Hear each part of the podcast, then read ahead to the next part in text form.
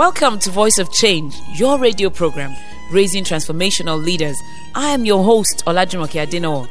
Voice of Change is committed to raising the leader in you. Are you ready for a paradigm shift? Then join me on this brief and exciting journey.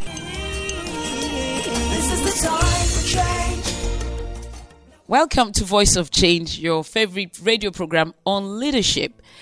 Today, I want us to look at an aspect of leadership that hardly anybody looks at. I want us to look at something that we hardly talk about in this country, that we don't talk about in a society that we shove aside. Nobody admits to. We think it's a sign of weakness. In fact, it might create a stigma. I'm talking about mental health. I'm talking about depression. You might be listening from any part of the world on a podcast in Lagos, Nigeria, suicide in this African society has been on the increase in recent times. Some people blame the economy. They say it has affected the family ties. Everybody is struggling for themselves. But does depression affect leaders differently? Does it affect the people at the top differently? What is depression?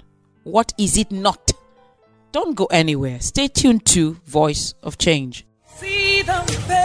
Follow us today on Facebook at facebook.com forward slash Adenowo Olajumoke and on Twitter at Jumoke Adenowo. Welcome back to Voice of Change. I'm your host, Olajumoke Adenowo, and you can follow me on Twitter at Jumoke Adenowo and on Instagram at Jumoke Adinowo. We're talking today about something that affects a lot of leaders, but they don't like to talk about it. And do you know what it is? It is depression. Because you, the leader listening to me today, and the leader to be, leadership is lonely.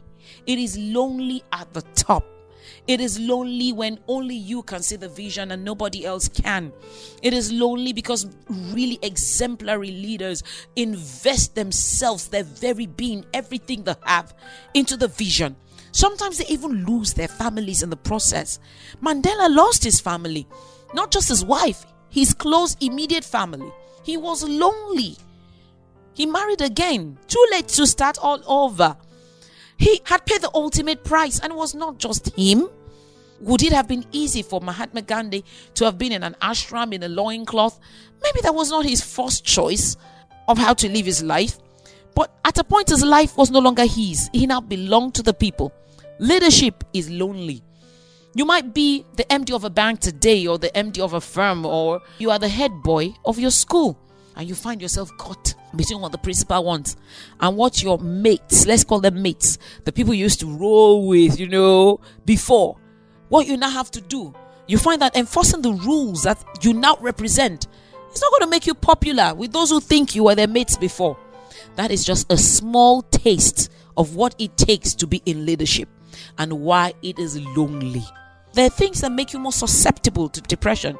Your genetics might, some people have biological issues, their environmental issues, their psychological issues, their life events, you know, changes in life, divorces, stress, even happy incidents, too much change, your personality, childhood trauma, head injuries, and abuse of recreational drugs, alcohol, weed. We all know these things. But you need to look out as leaders for symptoms of depression. Depression is not that I'm not happy. Mm-mm. People use that word loosely. Depression is when your mood is always low, you have lost interest in everything. You've lost interest in pleasure. Your energy is low. You can't concentrate. Your sleep is disturbed. Your appetite is disturbed. There's like an inertia or a lethargy.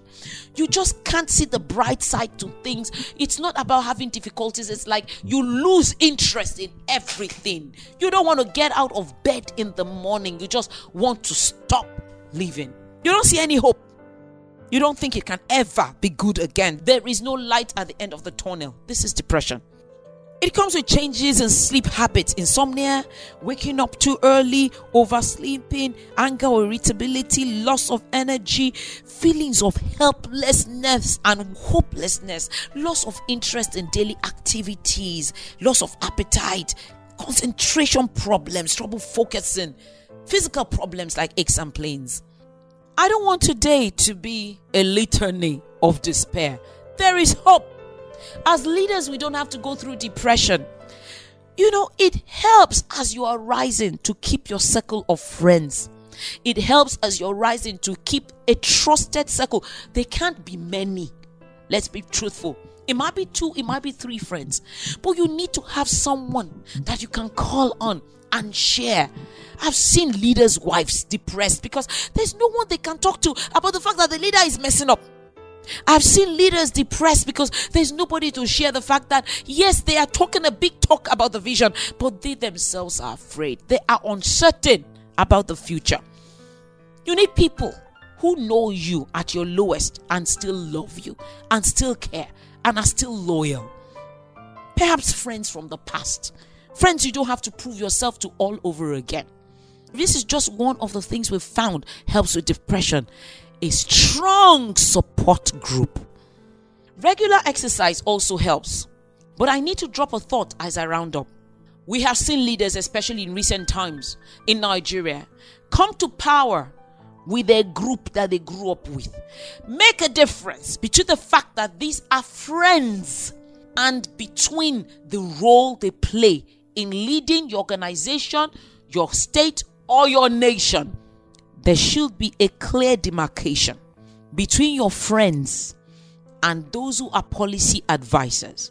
So the fact that you grew up in your village with your friends does not give them a right to interfere in areas in which they do not have competence.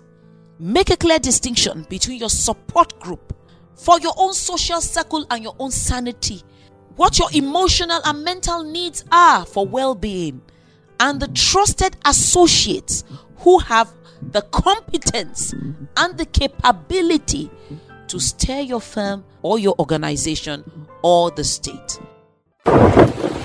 Every day at Nigerite ushers a new dawn of quality, of beauty. For every 7 out of 10 landmark buildings you see across Nigeria, there's a touch of Nigerite symbol of international quality building materials.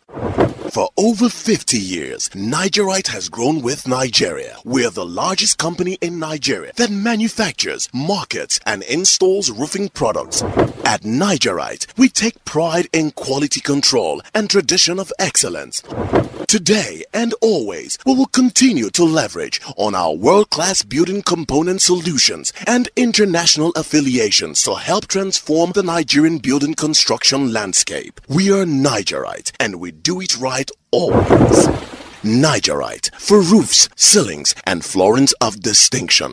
Thank you for listening to Voice of Change. For inquiries, please visit 980 Noble Road in Lupeju, Lagos, or log on to our website www.vocnigeria.com and www.olajumokeadenowo.com. Follow us today on Twitter with our Twitter handle at Jumoke Adenowo. You can also call 0806 397 2911 or 0809 514 3574. Voice of Change is a corporate social responsibility of Awesome Treasures Foundation and ED Consulting Limited. This broadcast is proudly sponsored by Nigerite. See the fame of our.